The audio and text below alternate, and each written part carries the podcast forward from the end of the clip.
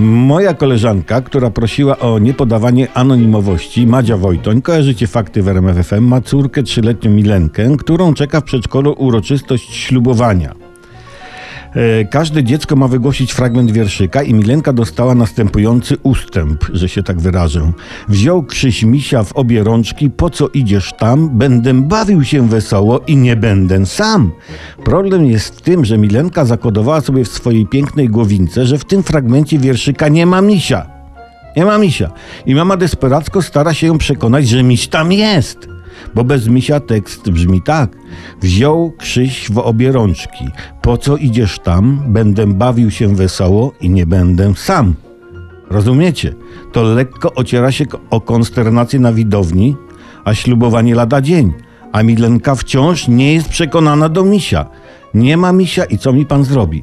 Już tekst z misiem, gdy ktoś ma pokrętne ścieżki skojarzeniowe, wydaje się dwuznaczny. Bez misia dwuznaczność staje się w zasadzie jednoznaczna. No, jeśli nie uda się Milenki przekonać do wstawienia misia do Krzysia, to incydent może się oprzeć, no nie wiem, nawet o Metropolitę Krakowskiego i panią kurator, znamy ich. Którzy, którzy oboje mogą, prawda, zagrzmieć, stawiając rodzinę Madzi w sytuacji skojarzeniowej.